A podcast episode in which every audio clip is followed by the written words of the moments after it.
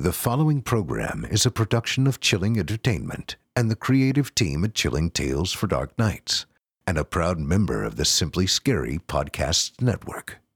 Visit simplyscarypodcast.com to learn more about this and our other weekly storytelling programs, and become a patron today to show your support and get instant access to our extensive archive of downloadable ad-free tales of terror.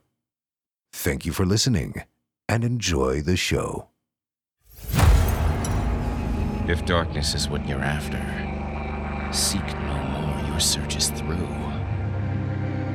You haven't found the darkness, traveler. The darkness has found you.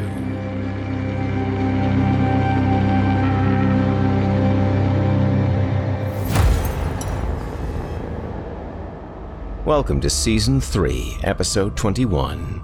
I'm your host, Jason Hill, and I'm thrilled you could join me tonight.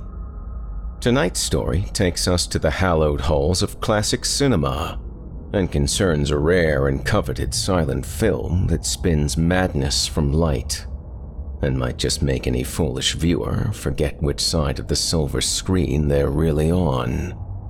Another bloody blockbuster from author Tom Farr of Blood of the Swine fame, and damn, does this guy put in the work. For a story as elegant as this, I'd pair it with a very, very dark red wine. Or anything dark and red, for that matter. But fear not the dark, listener, and let the feast begin. You're listening to the standard edition of this program. If you'd like to show your support and enjoy ad-free versions of this and all our other episodes, as well as hundreds of tales from our audio archives dating back to 2012, visit simplyscarypodcast.com and click Patrons in the upper menu to sign up today to get instant access from our friends at Chilling Tales for Dark Nights. Thank you for your support. Now, allow me to escort you to a place where the sun dies and nightmares come to life, where those who seek the darkness need look no further. Welcome, listener, to the Horror Hill. You haven't found the darkness. The darkness has found you. And now, without further ado, from author Tom Farr, I give you Dracula's Doom.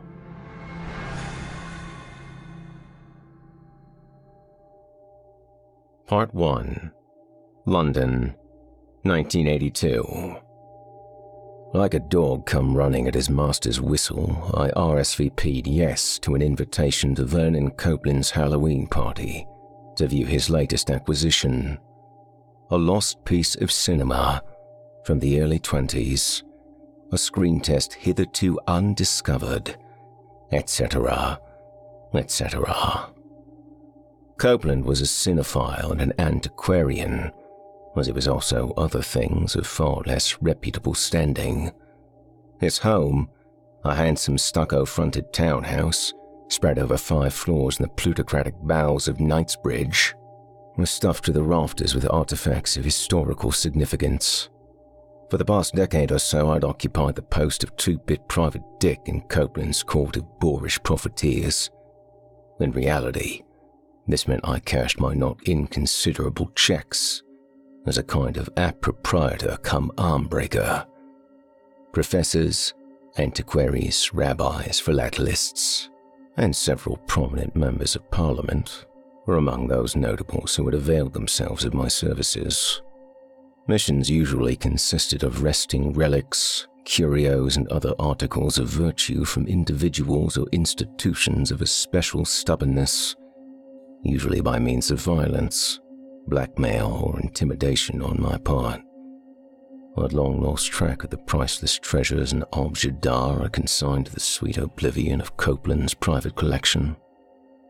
It was about 9 o'clock when I showed up at Knightsbridge.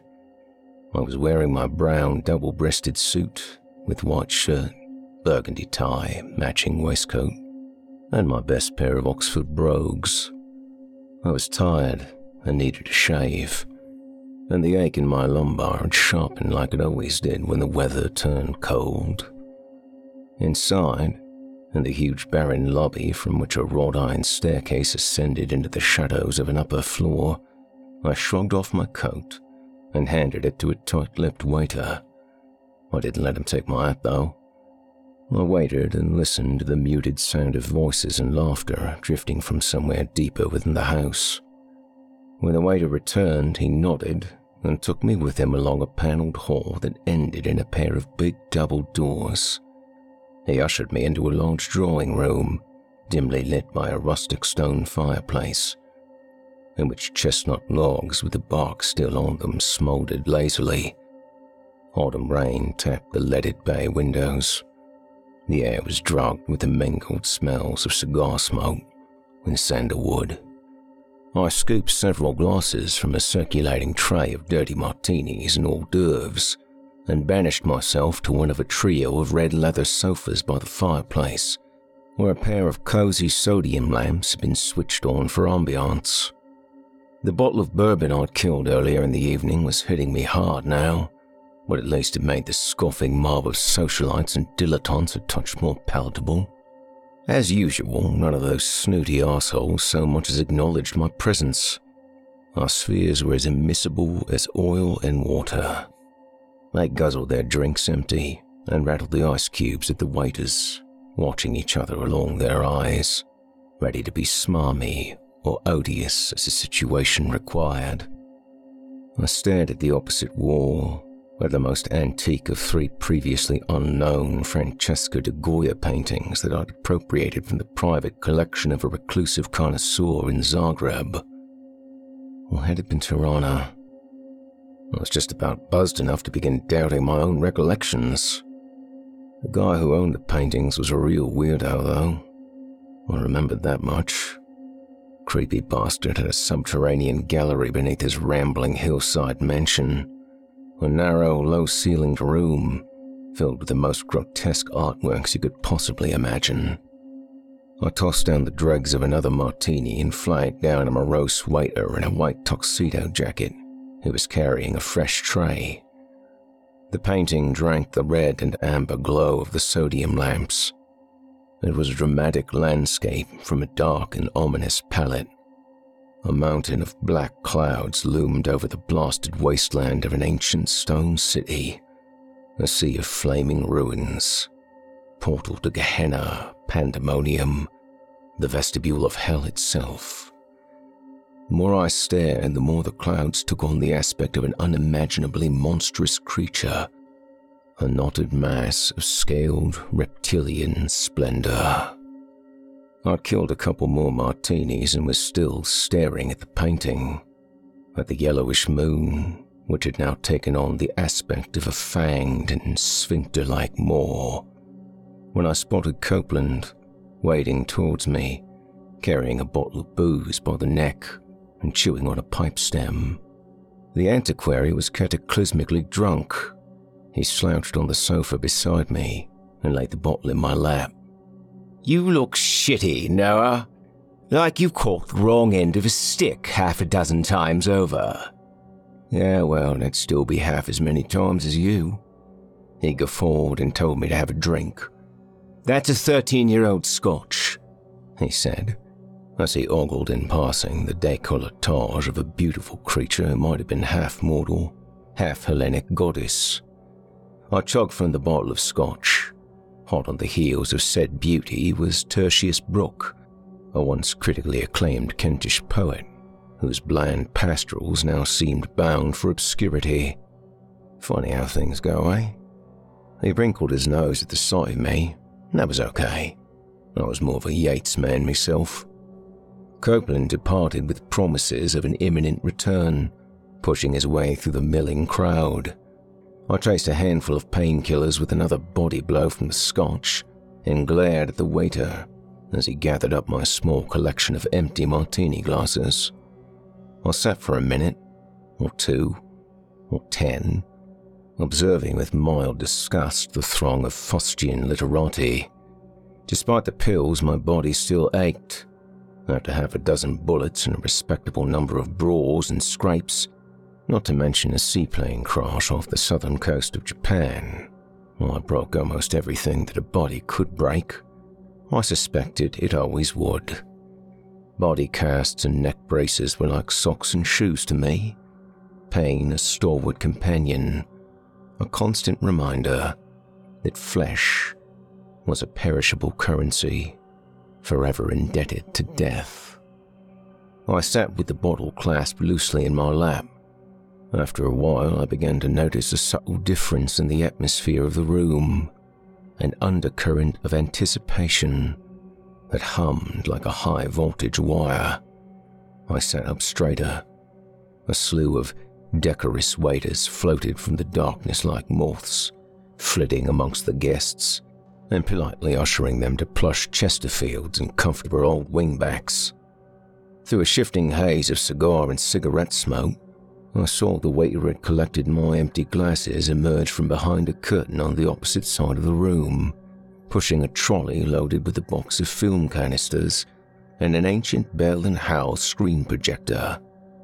The room was already dim as the bottom of an aquarium when a bowing waiter with blonde white hair decided to kill the sodium lamps. Immediately, shadows that crouched in the corners thickened and crept forth. Copeland reappeared and settled in beside me. His features were hellish in the flickering orange firelight. When he leaned over to pat my forearm, red patches burned startlingly in his cheeks, and his eyes were just glints of fire in the shadowy mask of his face. "Behold, Dracula's Doom," he whispered theatrically. He took a deep drag on his pipe, puffed a leisurely swirl of smoke at the ceiling, then added, in a more reasonable tone, "or at least a 7-minute test-reel of sand." The room became a cave suffused with silvery light. The camera aperture splashed against a pallor section of wall where a bookcase had stood until recently.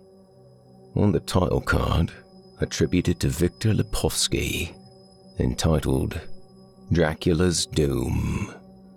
Below this, a short string of characters that might have been Arabic or Cyrillic. The film had been shot on muddy 35mm, and its condition was much deteriorated. The frames flickered, arrived in jittering streams. Frequent cigarette burns ate inwards from the corners of the screen. Reality dilated and contracted faster and faster, until, in a sudden moment of dislocation, I was sucked into the aperture's shuddering iris, into a grey, craggy, mist-choked landscape that possessed all the sinister gravitas of a classic Hammer horror film, where the first scene unfolded.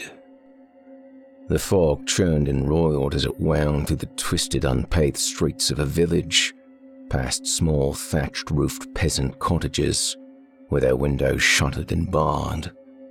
A ruined castle loomed on the horizon. The building jutted from a steep, forested hillside. The camera swooped over its clustered maze of turrets and towers, where bodies had been impaled upon spires and weather vanes, then panned slowly across a massive lancet window, showing a stained-glass knight locked in everlasting battle against the most fearsome archetype of old demon dragons, whose awful eyes harbored eons of blackest night. The knight had snapped off his sword not far from the hilt, and did not appear to be doing too well. A bat fluttered past, then another, just in case we still hadn't gotten the hint.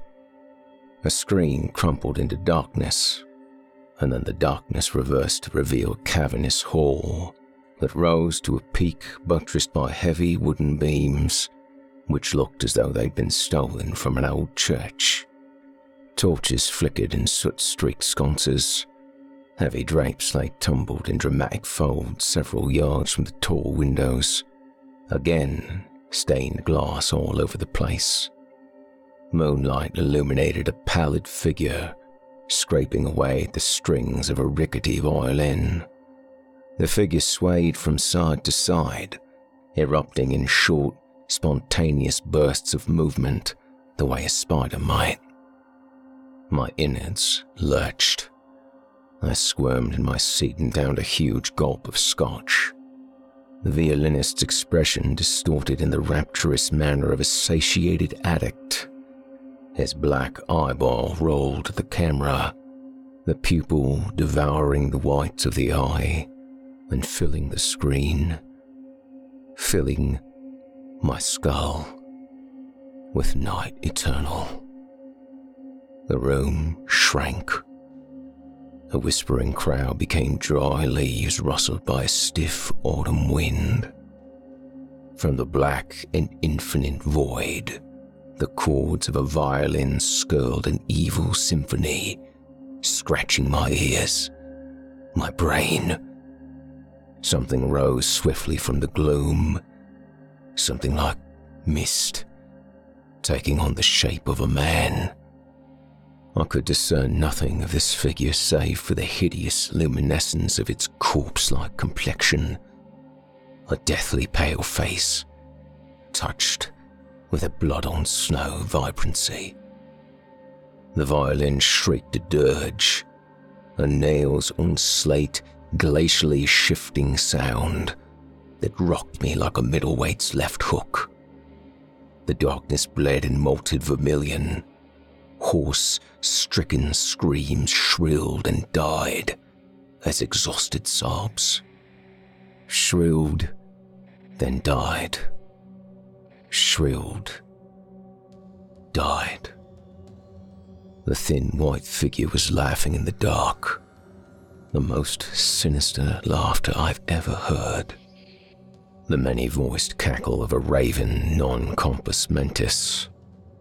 Darkness receded, slinked back into the corners of the screen. The dull points of the violinist's fangs glinted as he seized the corners of his mouth, then pulled. A cigarette burn bloomed and ate outwards to the corners of my vision as the film spun off the reel. My sense of utter dislocation faded as the regular space-time continuum reasserted itself, reconstituting at the atomic level. Somebody vomited. Somebody else said, "Jesus Christ!" A deathly silence followed. Then the muttered exclamations of the crowd began to run around the room like rats. The bottle of scotch was empty as a waterhole in a drought. I flagged a waiter for a drink. He nodded shakily and returned with a whiskey neat. I snatched it from him and downed it in a single gulp. My hand trembled. Ice rattled in the empty glass. What the hell was... Jesus, what did you say it was called?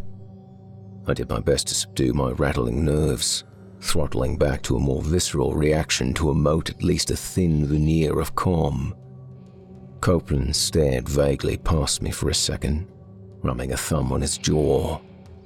One of his hands clutched his pipe. Slowly, carefully, he packed it with tobacco, held a match to it, and puffed a cloud of smoke. "Dracula's Doom," he said around the pipe stem. His dark, leathery eyes got hard and steady as charts chipped off Botswana and agate.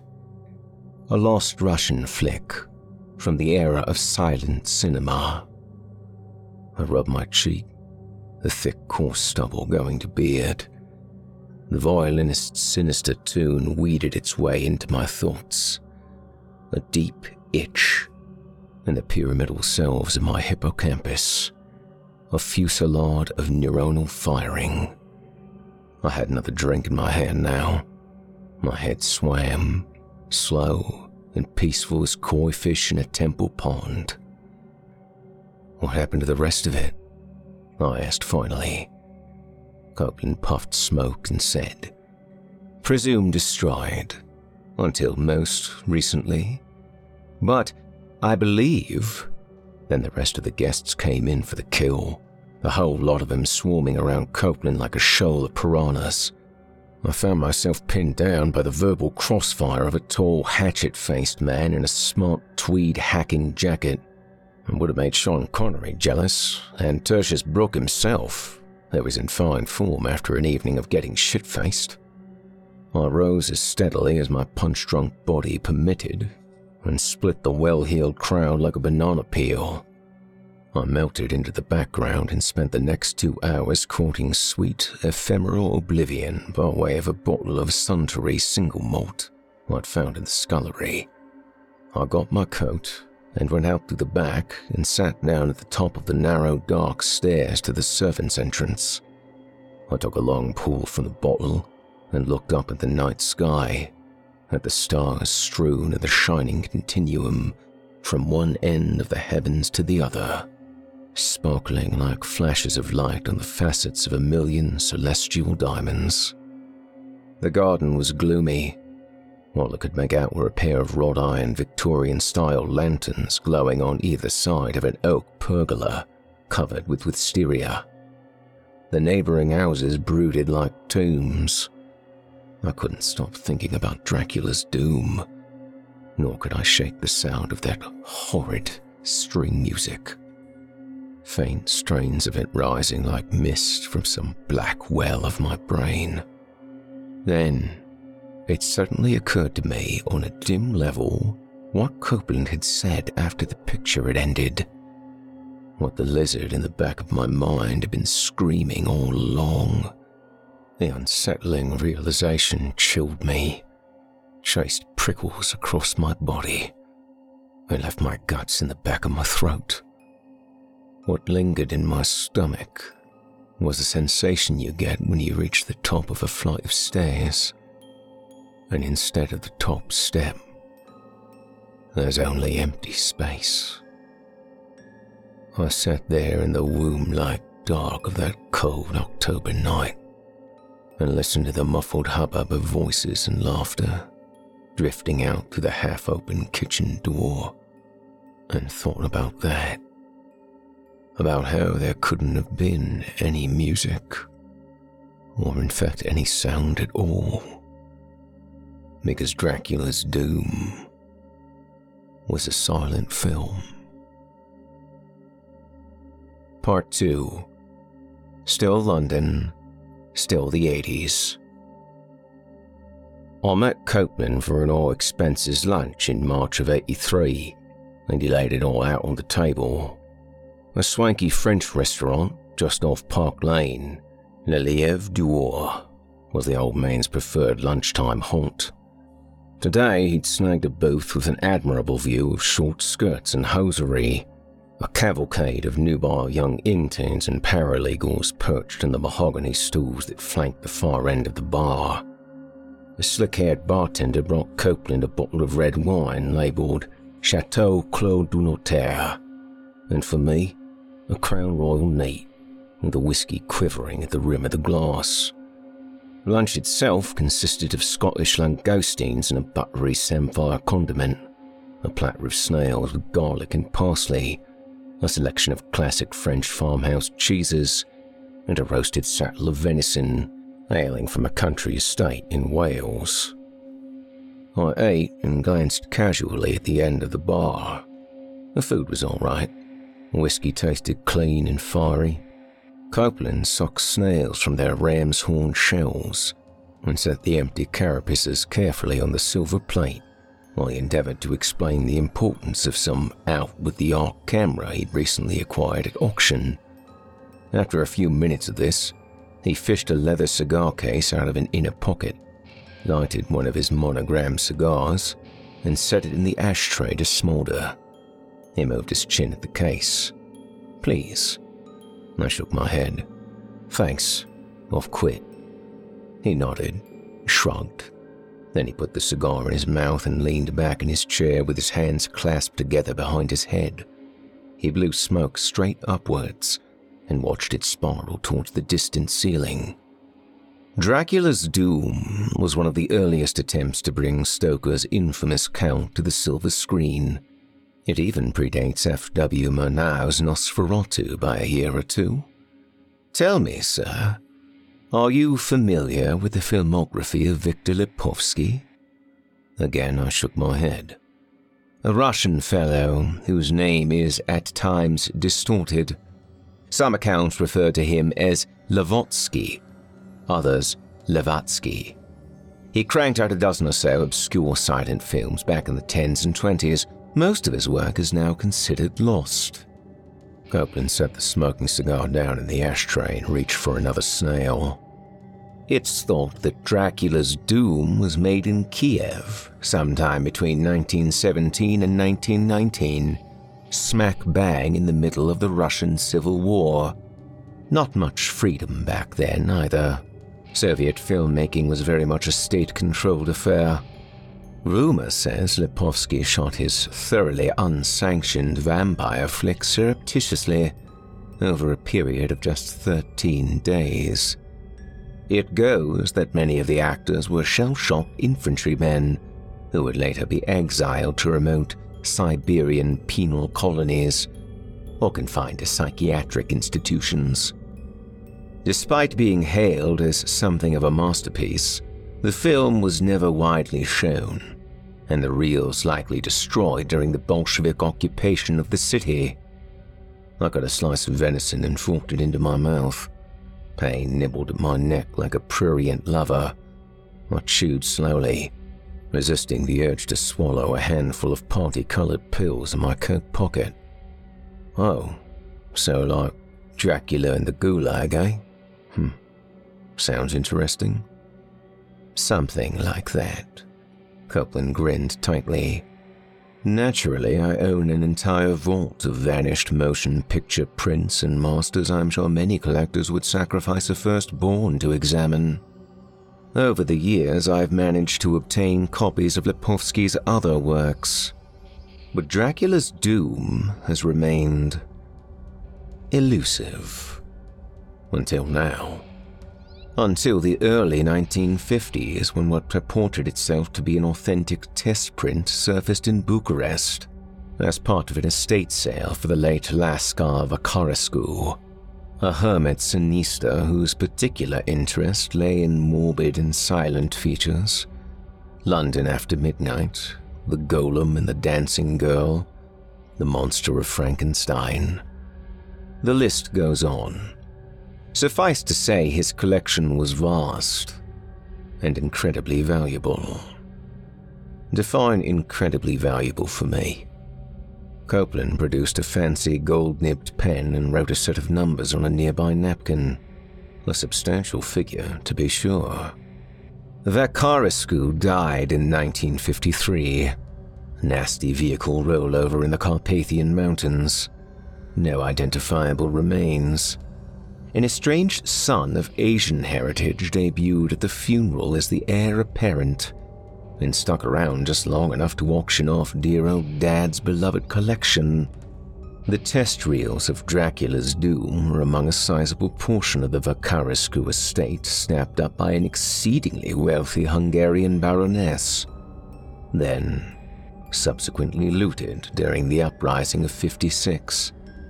They reappeared over a decade later in 1967 at an exhibition hosted by the National Museum of Film in Bucharest, alongside what was alleged to be an undiscovered print of the full film. Copeland put his cigar back in his mouth.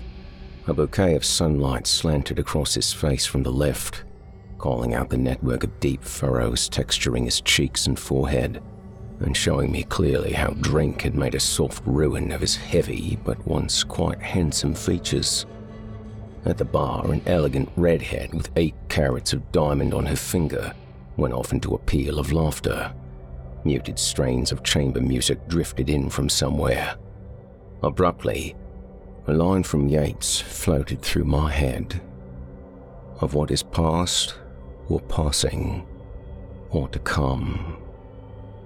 I shivered as though somebody had just walked over my grave. Alas, much of the exhibition was turned to charcoal briquettes by a fire in '72, Copeland continued. Which brings me to the chap who auctioned off the screen test. was Slav by the name of Demes Sikowsky, certifiable lunatic who claims his great-grandfather was a psychiatric nurse who played Dr. Seward in the original film. I slogged the last of my whiskey and flagged an urbane waiter with glistening hair to set me up with another. "What makes you think this Sikowsky guy's crazy?" I asked, rubbing my aching neck. I studied Copeland through his haze of cigar smoke. And how did he get hold of the film, anyway? Sikowsky is quite the man of mystery. You see, he made a series of claims that his forebear hadn't simply starred in Dracula's Doom, but that he'd actually helped Lipovsky write the script and sell it to his patron. There is a character in Dracula's Doom, a schizophrenic violinist who believes himself to be the Count. Allegedly, Lipovsky based his Dracula character on a real-life individual detailed in Sikowsky's great-grandfather's journals. He claimed that outside of music, the fellow's interest lay in blood rites and eternal life, which all sounds far-fetched, but possible enough. Wouldn't you agree? Only with Lipovsky dead since 1946 and the cast and crew of Dracula's Doom seemingly vanished into the ether, Sikowsky's claims fell on deaf ears. That fire at the National Museum of Film? Well, who do you think was on the books as a consultant before he stabbed the director half to death and tried to torch the place? I'll give you three guesses, and you won't need the first two. I chewed this over, then nodded for Copeland to continue. Sikowsky absconded with several artifacts of incalculable value that remain as yet unaccounted for. It is presumed Dracula's Doom is among them. According to his cellmate, Sikowsky scarcely stopped babbling about it. The blood-hungry abyss, an open wound in the universe itself, etc., etc. The waiter returned with my drink and went away. I took a good gulp of it and said, "Cellmate?" Sikowsky just concluded a hard stretch in Gheala prison, Romania, got caught at the Serbian border and nailed for arson, robbery, and murder. Copeland poured the dregs of his third glass of wine down his throat and refilled the glass to the brim. He lifted another snail from the platter and sucked it from its shell with a short slurp. And by concluded, I mean to say he tore out the guard's throat with his teeth and absconded into the wilds of the continent. The old man chewed the snail in a manner that called to mind another, more familiar de Goya painting, a crazed, disheveled, and monstrous Saturn, chewing the arm off one of his sons. I regarded him silently for a moment, deciding whether or not to mention the...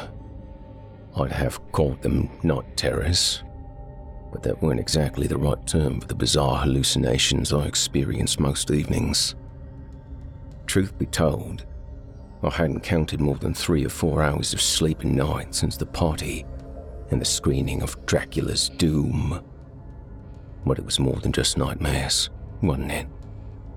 I could almost chalk those up to an amalgam of trauma, sleep deprivation, and a dray horse's dose of drugs and booze. What about the noises? The amateur violinist who had apparently taken up residence in a nearby flat, where he or she practiced well into the wee hours of the morning. All this despite none of my neighbors having heard anything of the sort. Then there was the cold, mirthless laughter that floated up to my window from the courtyard. The laughter of a castrato, or a child, or of someone pretending to be one. There were other sounds too. Giggling. Slithering. Once, behind the closed bathroom door, I swore I'd heard someone whispering a prayer in a foreign tongue. I had been turning my thick, squat whiskey glass around on the dark wooden tabletop. I swallowed the rest of the drink and said, "So, this nutjob Sikowsky is holed up somewhere in deepest, darkest Europe, with a lost Russian vampire flick, of incalculable value. And as per custom, here I am, the good old Private Dick, who's played the part of a hired gun so many times before. Jesus, the rest writes itself. Copeland sipped his wine and nodded. You know what I want, Noah, and you know how deep my pockets run. As always, you will be generously rewarded. I knew all right, and I thought that maybe, just maybe, if I got my hands on the old man's film, I might just be able to sleep without nightmares again. Part 3. Deepest, Darkest Europe. May I get you anything else, sir? I started and nearly upset my plastic cup of softened ice cubes and flaccid lemon rinds. The cabin windows were rosette, the sky ablaze with orange and purple light, burning through layered fields of cirrocumulus clouds. The flight attendant leaned across the sleeping woman on my left to take my empty cup. She was petite and wore a navy two-piece uniform with a dark red scarf around her neck. Her lips and nails were a similar shade of red. Her young features pancaked under a layer of makeup so thick it might have been poured from a can of varnish. Another one of these, love, please, I said in a slurred voice. Why am I slurring? Sir? The attendant graced me with a strained smile. Sorry. I felt very drunk and disoriented, thought I might throw up. I took a deep breath to gather a measure of coherency and said, Can I have another vodka, please? To allay any possible concerns, I waited until the attendant had pushed a service trolley further down the aisle before I slammed the last inch of tepid vodka. Hair of the dog that bit me. My gourd rose as the plane yawed violently to port, and then leveled out and ploughed ahead. I slumped against the window, tingling all over and sweating like I was in a sauna. Motion sickness had really worked me over, more so than the effects of the drink. I closed my eyes, and when I opened them, the windows were dusky red, going dark. My neighbor snored gently beside me. The plane shuddered sideways in heavy turbulence, and that did it for me.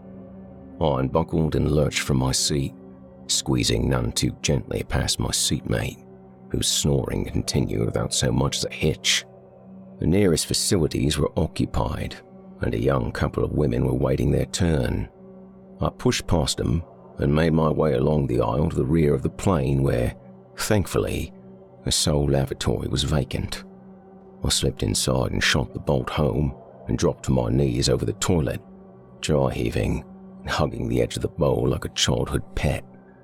The plane shook. My head knocked hard against the plastic wall. I vomited a gush of acrid bile, spilling through a sluice. I clung to the bowl and made animal pleas for mercy. I tried to gather my thoughts, but it was as if my brain had turned to glass and the booze was a sledgehammer. I could feel the shattered pieces rattling in my skull, each reflecting the reflection of another in a dizzying kaleidoscope of images. Oh God, I said, and vomited again.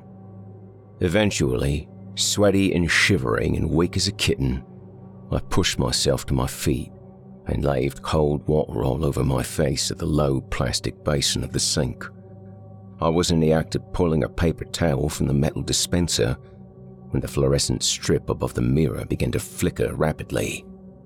Then it dimmed, and the toilet became red as a dark room. Between the lights, furious staccato flashes, and for an interval of time that lasted far too long, the mirror was full of something dreadful. A surrealist impression of someone so tall they'd been forced to double over just to squeeze into the cramped toilet. Their face was ivory pale, a bloodless wound, a wound in reality itself. Then, an evil chuckle, a sound like dry ice splitting. Someone cursed and hammered on the door.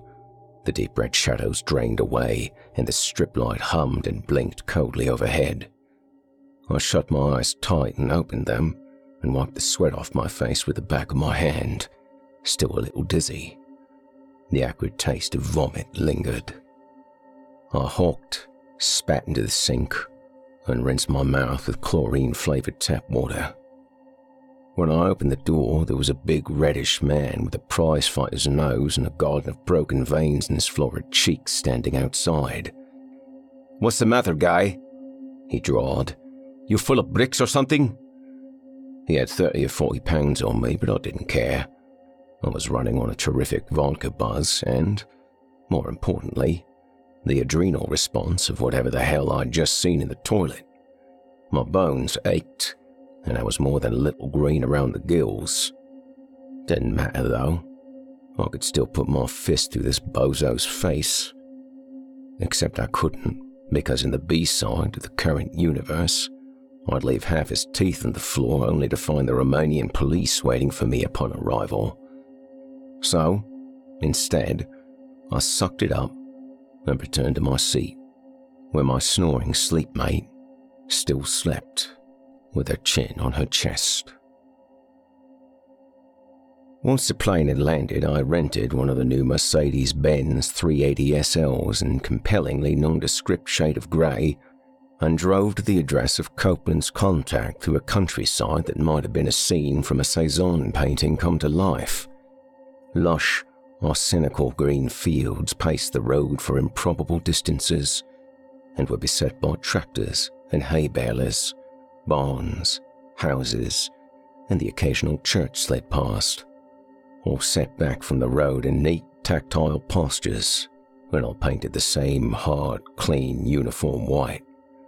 In the west, late afternoon sunlight coagulated over the cool blue ridges and folds of a jagged spine of mountains. Copeland's contact was a man named Alexandru. He was a thin, lean-jawed chap with enormous hands, which he kept folded in his lap most of the time he talked to me. He occupied a run-down yellow and white farmhouse that was quietly sinking into the curve of a turgid river. An old wooden wheel languorously turned the water and a satellite dish gleamed atop the crumbling roof, alien as some bizarre deep-sea flora among the split shakes and rotted lathing. Alexandru sat at a wide wooden trestle table, chewing a pastrami sandwich. He was stripped to the waist and awfully, awfully pale, as if he'd gone overboard donating blood to the bank. I sipped a sour local beer he'd fetched for me from somewhere deep inside the gloomy old house. Untrimmed tree branches threw dark bas-relief shadows through windows that desperately needed reglazing. Rafters ripped the ceiling like the ridged palate of a dog's mouth. A black .357 revolver lay on the table near my right hand beside a box of shells. I picked it up and examined it. The metal was old and worn, but the serial number had been filed off the frame and trigger guard, and when I cocked it and spun the cylinder, the empty chamber still lined up under the hammer. Satisfied that the piece was in good condition, I let the hammer back down with my thumb, peeled half a dozen wrinkled banknotes from the rubber-banded roll in my pocket, and tossed them on the table, where they were crumpled by a big, heavy hand. I put the revolver away and returned the wad of notes to my trouser pocket. Plenty more where that came from, anyway. Copeland always made sure I travelled flush. I drank another beer while the day drew on, strange and silent. An old war film played on the television. Somebody was torturing somebody. Somebody else was being burnt to a crisp. The light on the windows became the ghostly radiance of twilight, then dusk. Supper was tomato soup warmed on a hot plate and served with crusty bread and several fingers of suica, a country's national drink. After we'd finished eating, Alexandru rolled a couple of joints. Soon, the pungent odor of marijuana swirled the cloistered air. I began to feel faint and dizzy. My thoughts swam, disjointed, while Alexandru regaled me with Baba Yaga legends and tales of wolf-like vampires called Pricolici that rose from the grave to devour the sun and moon. At length, talk turned to the matter at hand. Alexandru rose and disappeared into the kitchen. There followed a series of thuds, a crash and clatter of pots and pans. He returned with an innocuous manila folder and laid it on the table. The folder was stuffed with goodies, reports, photographs, mimeographed medical notes and procedural documents, numerous memos between a Dr. Mihail and a warden Maxim comprised a sheaf of typewritten letters. The medical records were gibberish to a layman's eyes. Likewise, the correspondence between the two apparatchiks proved equally inscrutable. One such article, presumably translated second-hand from the Romanian, read, Dr. Emil Mihail, inmate number 1-44783, inmate number 3-874322.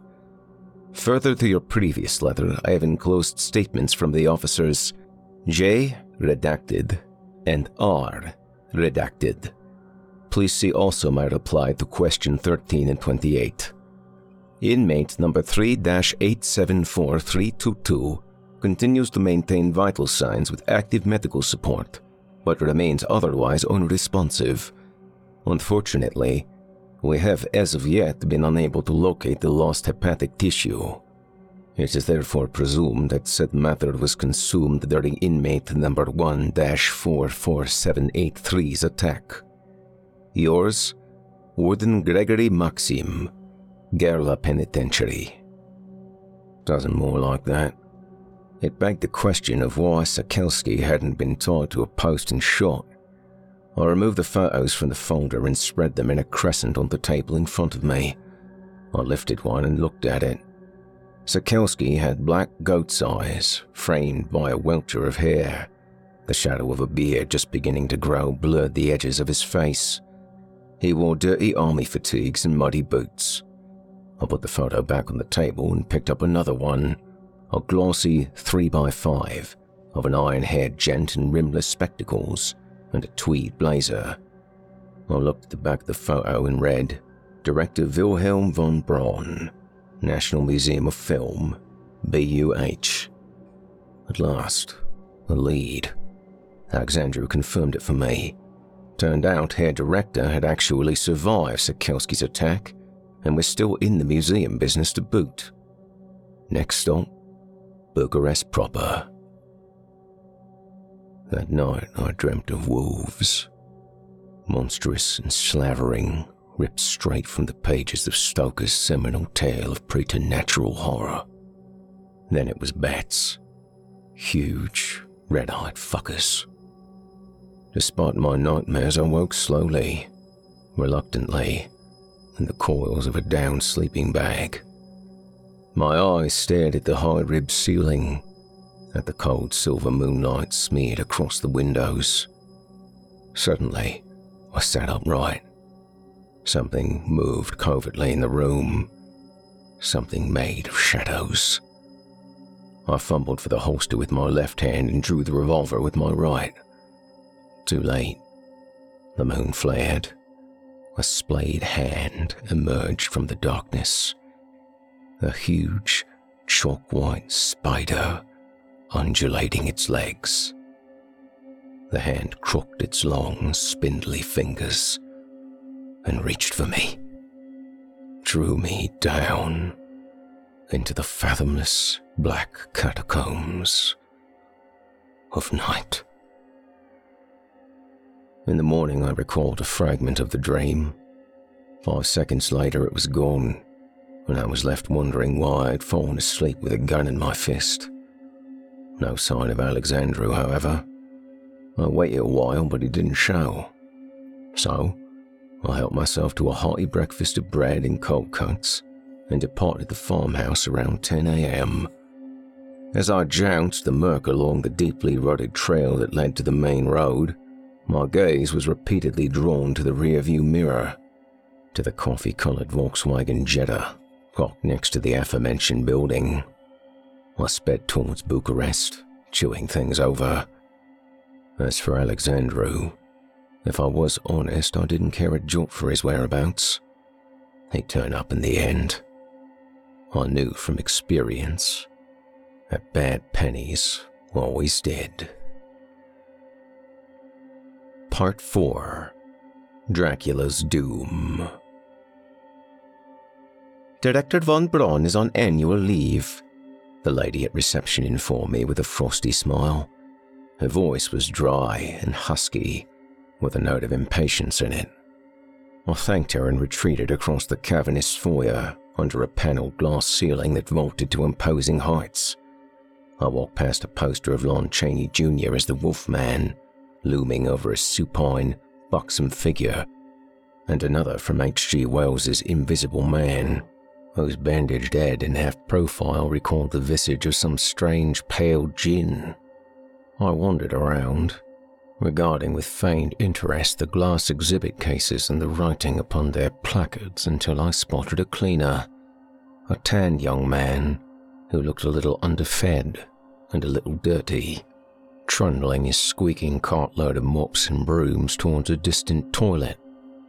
I followed him inside and took a mop from the trolley and wedged it under the door handle. I was 3 or 4 inches taller than him, and a hell of a lot broader in the shoulders. Yet, I could see it in his eyes that he was gathering himself to move. I smiled a small, grim smile. Bonzi kid for sure. But once I greased the rails, so to speak, he positively oozed cooperation. Apparently, Director von Braun had been on annual leave for quite some time. So long, in fact, that his return was no longer expected. Naturally, this meant that his mailbox was positively overflowing with important correspondence. And was there, perchance, a forwarding address for any of these epic-making compositions? Out came the roll of bills. I peeled off a generous amount, and no less than 10 minutes later found myself slipping a letter addressed to Herr Director's private estate into my blazer pocket. The von Braun family mansion was situated on the outskirts of Bucharest, an ivy-lashed Queen Anne Victorian restored, if not completely renewed, to a measure of its former splendour. Oak trees loomed against the grey belly of the sky. Water glistened far back beyond their trunks. The house had turrets and towers, dormers, wraparound balconies, and probably a few less windows than Buckingham Palace. I parked 50 feet away on a wooded shoulder where the road ended. I climbed from the Mercedes and leaned against the frame while the engine ticked until the pain in my lower back dulled from a fireworks display to a fistful of sparklers. I checked the action on the .357, holstered it against my left ribs, and buttoned my coat over it. The estate was hemmed in by a 12-foot wrought iron fence, with spear-like finials and towering stone gateposts shaped like rearing horses. The horses' manes had crumbled, their chiselled flanks crept by green moss and dead vines. The gates were closed and padlocked, but I went in through an iron door set into one of the massive stone uprights, and by went in, I mean I wrenched the door back and forth until the rusted chain securing it snapped.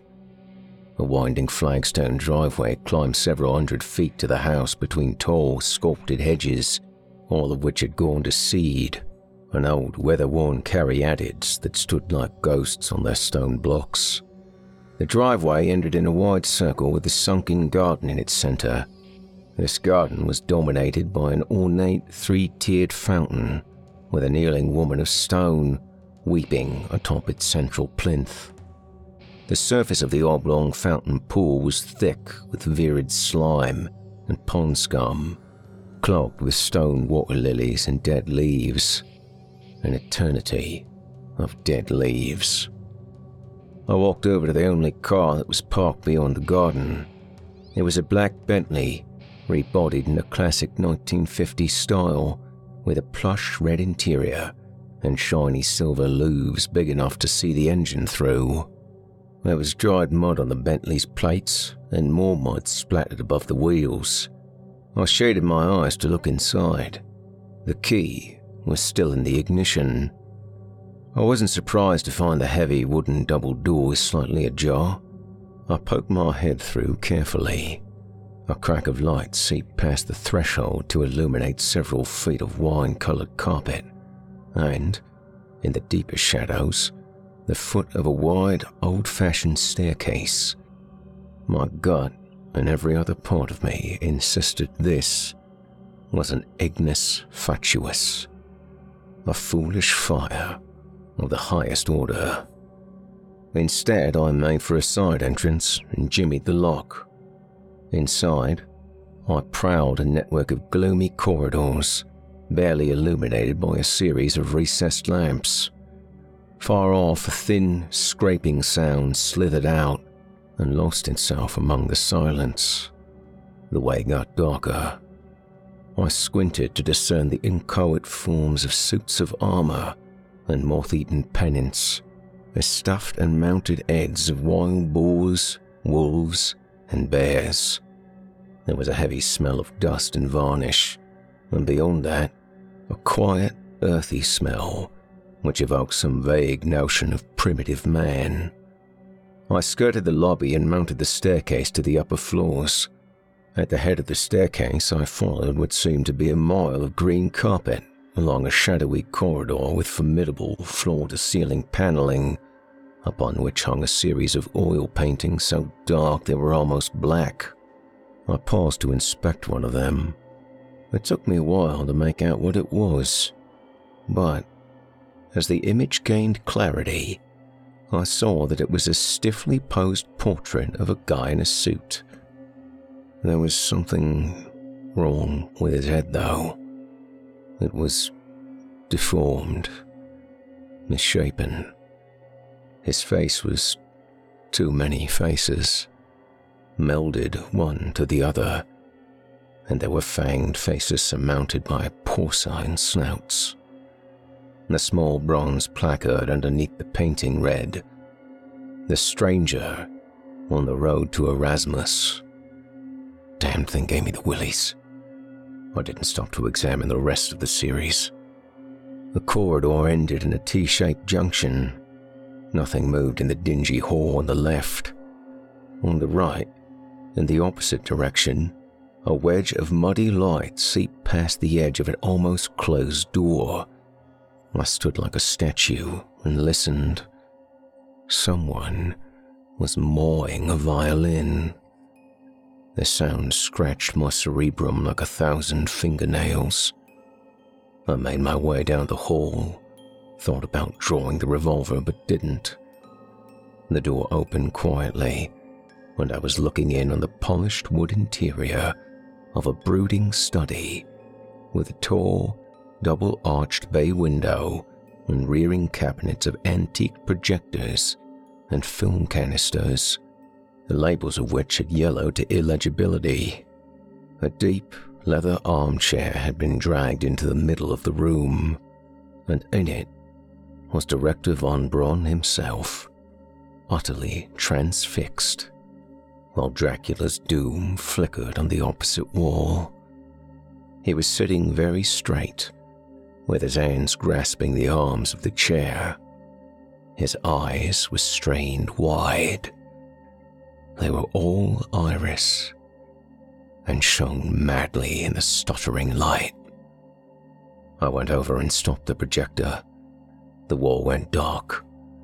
I wound the film back onto the reel and slid it off the spindle into an unmarked metal canister. Hair Director drooled and whimpered in animal dread. There were trickles of blood at the corners of his eyes, and his iron hair had turned completely white, like Harker's after his visit to Castle Dracula. Mission accomplished, I was eager to get the hell out of Dodge. I left the good director to the darkness and retraced my steps through the maze of corridors. The way branched and branched again, I took a left, then a right, and had paused, unsure where I was or in which direction I should proceed when, quite suddenly, a loud smell of wet earth rolled over me. Sikowsky called my name from somewhere nearby. I knew it was him, and kept quiet while I unbuttoned my coat, but it was no good, and the revolver was barely in my hand when he dropped me like a bad habit. I rolled onto my back and saw the bastard hefting some sort of stunted club, which wouldn't have looked out of place in a medieval armory. The revolver jumped and flames spouted from the barrel. Blood spurted from Sikowsky's forehead. He grinned at me through his matted beard and clubbed my left forearm. I hissed through my teeth as an electric jolt of pain shot through me. Sikowsky pried the gun from my fist and sent it skating, almost snapping my fingers in the process. A large serrated knife leapt into his hand from somewhere. He leaned in close, and the green stench of rancid meat invaded my nostrils, gagging me. "Reality, it's just a door," he whispered. "After all my searching, all my orisons to the dark, I finally realized that all I needed to do was knock." He chuckled, weighing the knife in his hand. Then he went to work on my leg. My feet drummed a frantic tattoo on the wooden floor. I tried and failed to tamp down a scream. I wanted to put this fucker on his knees and break every bone in his body, but my right leg was a blazing pillar of fire, and the rest of my muscles were hardening to bags of cement, as if I'd just gone 10 rounds with a Motor City Cobra. My vision had composed itself into a tunnel, at the small end of which floated Sikowsky's face, ghastly pale in contrast to the glistening black blood decanting from his forehead.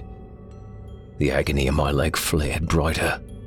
I assured myself that pain, like everything else in this strange and cursory world, was inconsequential.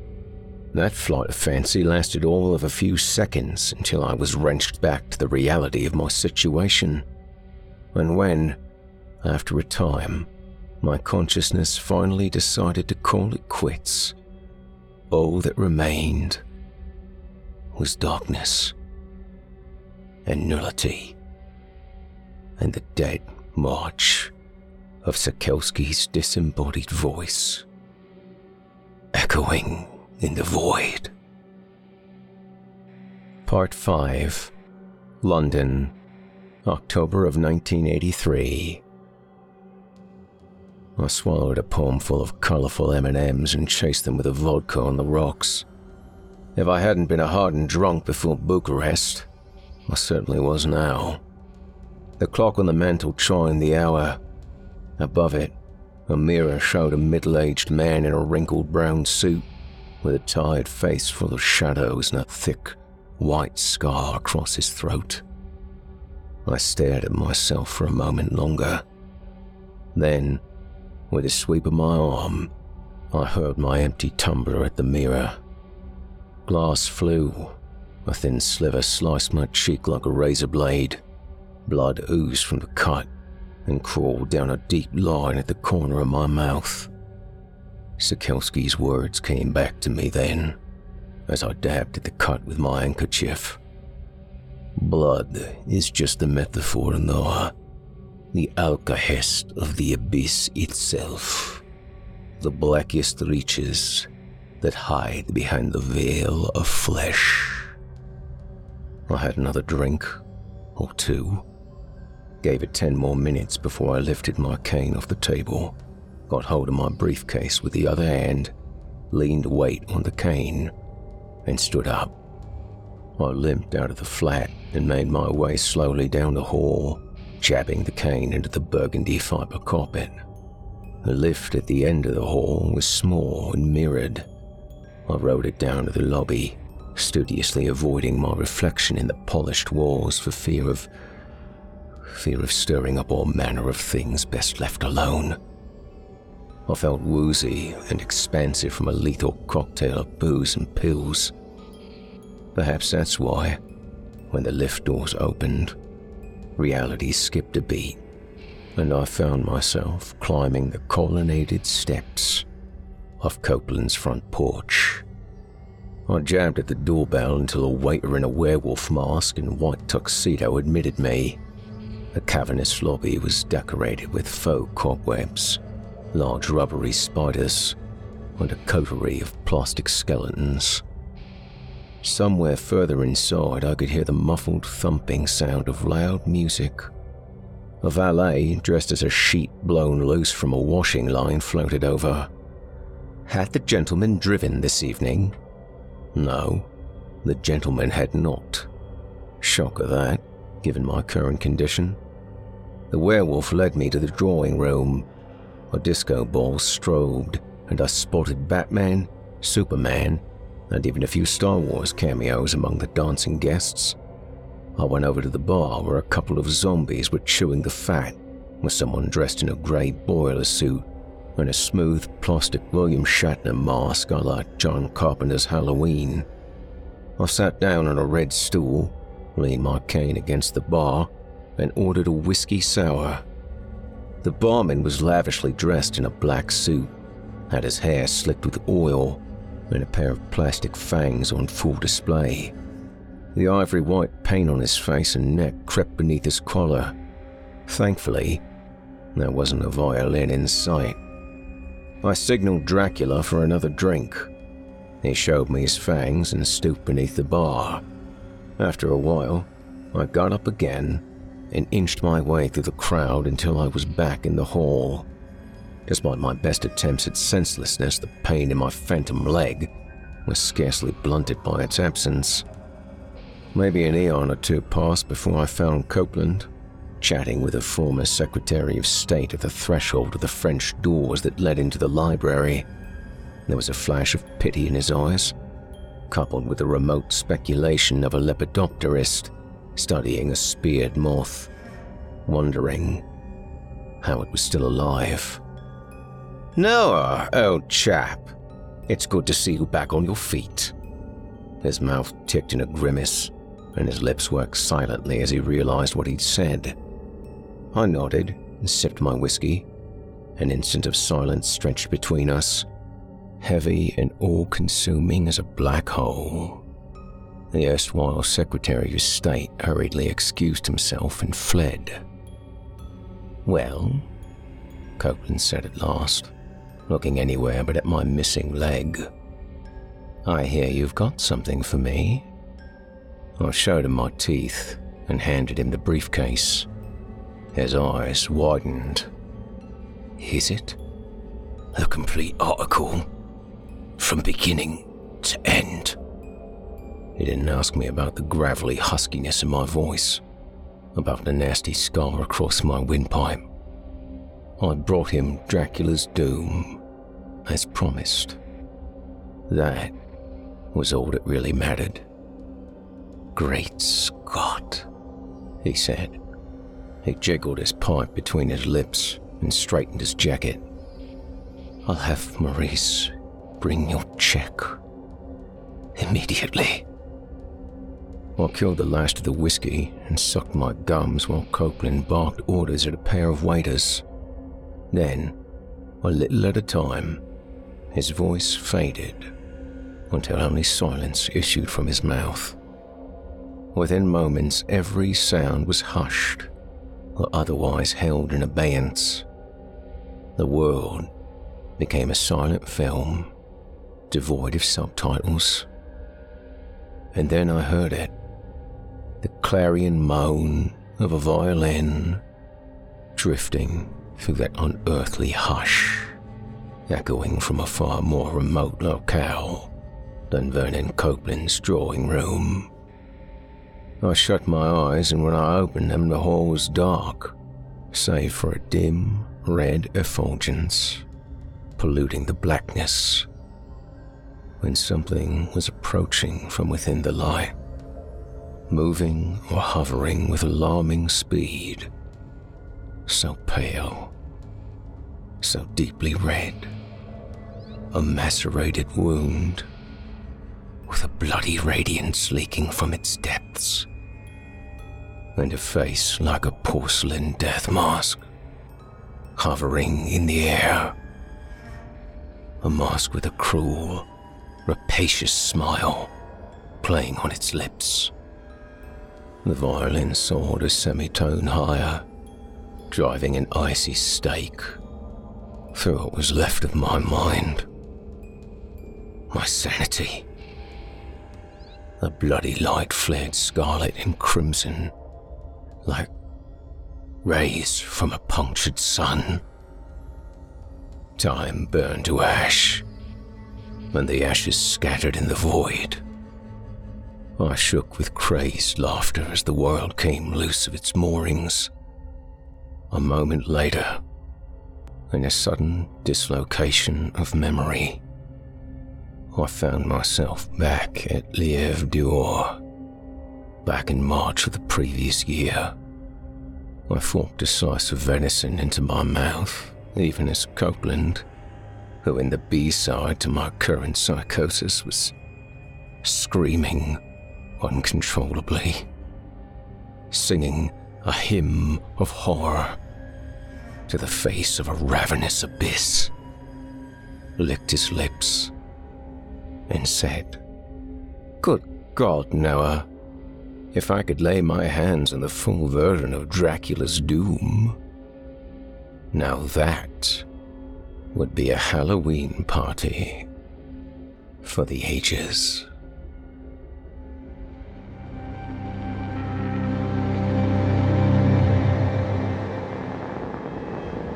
You've been listening to Dracula's Doom by author Tom Farr. I'd like to personally thank you for joining me for this episode of Horror Hill. Don't forget to tune in again next week, when I yet again regale you with a handful of tales to terrify, plumbed from the most depraved depths of the human imagination. Tom Farr is a British writer of horror and weird fiction. Sometimes he writes poems, too. He has traveled extensively throughout China and Japan, and credits the works of Stephen King and H.P. Lovecraft as inspiration for his writing, as well as Mark Z. Danielewski's House of Leaves, and Daniel Myrick's The Blair Witch Project for his interest in experimental works of horror. When he isn't reading or writing, he's usually cycling or trying to improve his 5 and 10-kilometer run times. Either that, or he's playing a little game called Dark Souls. Not terribly familiar with that one, but I hear it's good. He's new to Twitter and doesn't know how to use it yet, but you can hopefully reach him at tfarhorror. That's at capital T, capital F, A-R-R, capital H, O-R-R-O-R. If you enjoyed what you've heard on today's program, please take a moment to stop by our iTunes page or wherever else you listen to your favorite podcasts and leave us a 5-star review and a kind word. It makes a huge difference and would mean a lot to me. If you'd like to hear more lengthy tales, be sure to take a look at my audiobooks, available now on audible.com. Check out the links in the show notes for my ever-growing library of audiobooks. If you'd like to hear a premium ad-free edition of tonight's and all our other episodes, visit simplyscarypodcast.com today and click the Patrons link in the menu at the top of the screen. You'll find yourself at chillingtalesfordarknights.com, where you can become a patron for as little as $5 per month and get access to our entire audio archive dating back to 2012, including past episodes of this program, all of our other shows, and hundreds of standalone releases, all of them ad-free and available to download or stream. Thanks so much for your time and for giving our sponsors a try today. When you support our sponsors, you help support this show, and that means a lot to me. If you happen to use Facebook, Twitter, Instagram, or YouTube, you can follow and subscribe to Chilling Tales for Dark Nights there, where you'll get all of our latest updates and new releases and have the chance to interact with us each and every week. You'll find me personally on Facebook, Twitter, and Instagram as well.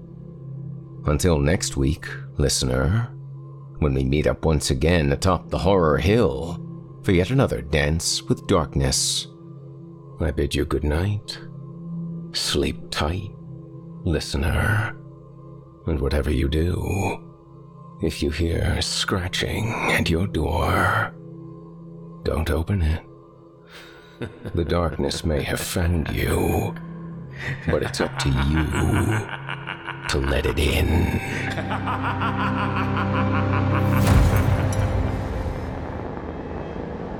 Thanks for listening. You've been listening to the Horror Hill Podcast, a production of Chilling Entertainment and the creative team at Chilling Tales for Dark Nights, and a proud member of the Simply Scary Podcast Network. Visit simplyscarypodcast.com today to learn more about our network and our other amazing storytelling programs. Tonight's program was hosted, and its featured stories performed by, yours truly, Jason Hill. Selected stories have been adapted with the kind permission of their respective authors. Original music provided by Felipe Ojeda, Luke Hodgkinson, and Jesse Cornett. Final mixing and mastering by executive producer and director Craig Groschak. The program's artwork by yours truly, Jason Hill. Logo by Craig Groschak. Got a terrifying tale of your own that you like performed? I take submissions. Email it to us today at submissions@simplyscarypodcast.com. to have your work considered for production in a future episode of this show. That's submissions@simplyscarypodcast.com. If you enjoyed what you heard on tonight's program and are joining us on your favorite podcast app, subscribe to us to be sure you never miss an episode, and leave us a 5-star review and a comment. Your feedback means a lot to me. You can also follow Chilling Tales for Dark Nights and yours truly on social media to connect anytime and get the latest updates on this and our other programs. If you're listening on the Chilling Tales for Dark Nights YouTube channel, do us a favor and hit the subscribe button and the bell notification icon for Chilling Tales for Dark Nights as well, to get more spooky tales from me and the crew, and another episode of this program each and every week. And don't forget to hit the thumbs up button to tell us how we're doing, and leave a kind word. And don't forget to visit us at chillingtalesfordarknights.com and consider supporting the team by becoming a patron. In addition to helping us out, you'll get exclusive access to our audio archive and ad-free downloads of all your favorite stories, including those you've heard on this program. As for me, I'll be back next week with more terrifying tales to keep you up all night. If darkness is what you're after, listener, your search is over. Yet, let it be known, you haven't found the darkness. The darkness has found you.